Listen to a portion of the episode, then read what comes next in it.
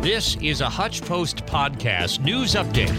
Salt City Brewing posted on social media last week that it was seeking support from the community to call representatives related to Senate Bill 511, a bill to reduce regulation on microbreweries. Representative Jason Probst. It allows microbreweries to sell their own beer to bars and restaurants and to events. Right now, we have the three tiered system and they can't sell their own beer. They have to go through a wholesaler or a distributor. This would allow microbreweries and companies that make hard cider to sell their own product. Probst noted that the three tier system, even if it could be believed that it provided some safeguards in the past, is not continuing to be useful in the same state where alcohol can literally be sold out a drive through window. Gaza's health ministry says more than 29,000 Palestinians have been killed in the territory since the start of the Israel Hamas war. The ministry and Hamas ruled Gaza said on Monday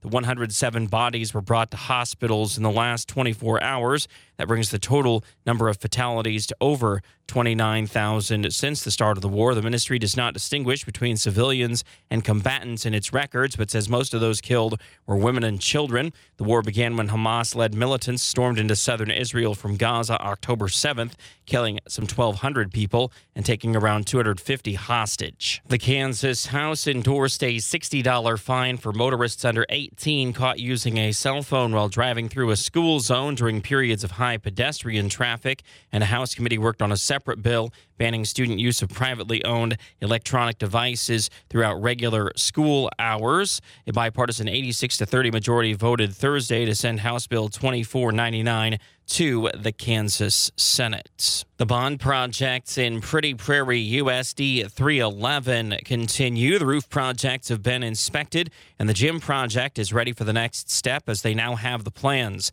Superintendent Ashley Anderson. We saw those at the board meeting. Landmark Architects came down. She had the plans that we got to approve, and then they'll send those to DCS and get all the subcontractors lined out. And hopefully, April, we get to break ground and get started on that big project. Between now and then, once it warms up, they can look at windows. That project's planned for March. A suburban Minneapolis community is in mourning after authorities said two police officers and a firefighter were killed by a heavily armed man who shot at them from inside a home that was filled with children. Officials say the suspect in the shooting also died. The shooting in Burnsville, Minnesota, also wounded a third officer. Seven children were inside the home, but officials say the family was able to leave the home safely. Hundreds of people gathered in front of Burnsville City Hall on Sunday night for a candlelit vigil to remember the victims. And just in case you missed it on Friday, the city of Hutchinson announcing then that it's been awarded a $650,000 grant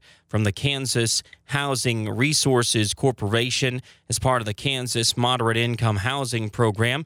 In addition, Meyer Landmark LLC has been awarded $1.2 million in Kansas housing investor tax credits for the proposed Landmark Apartments project.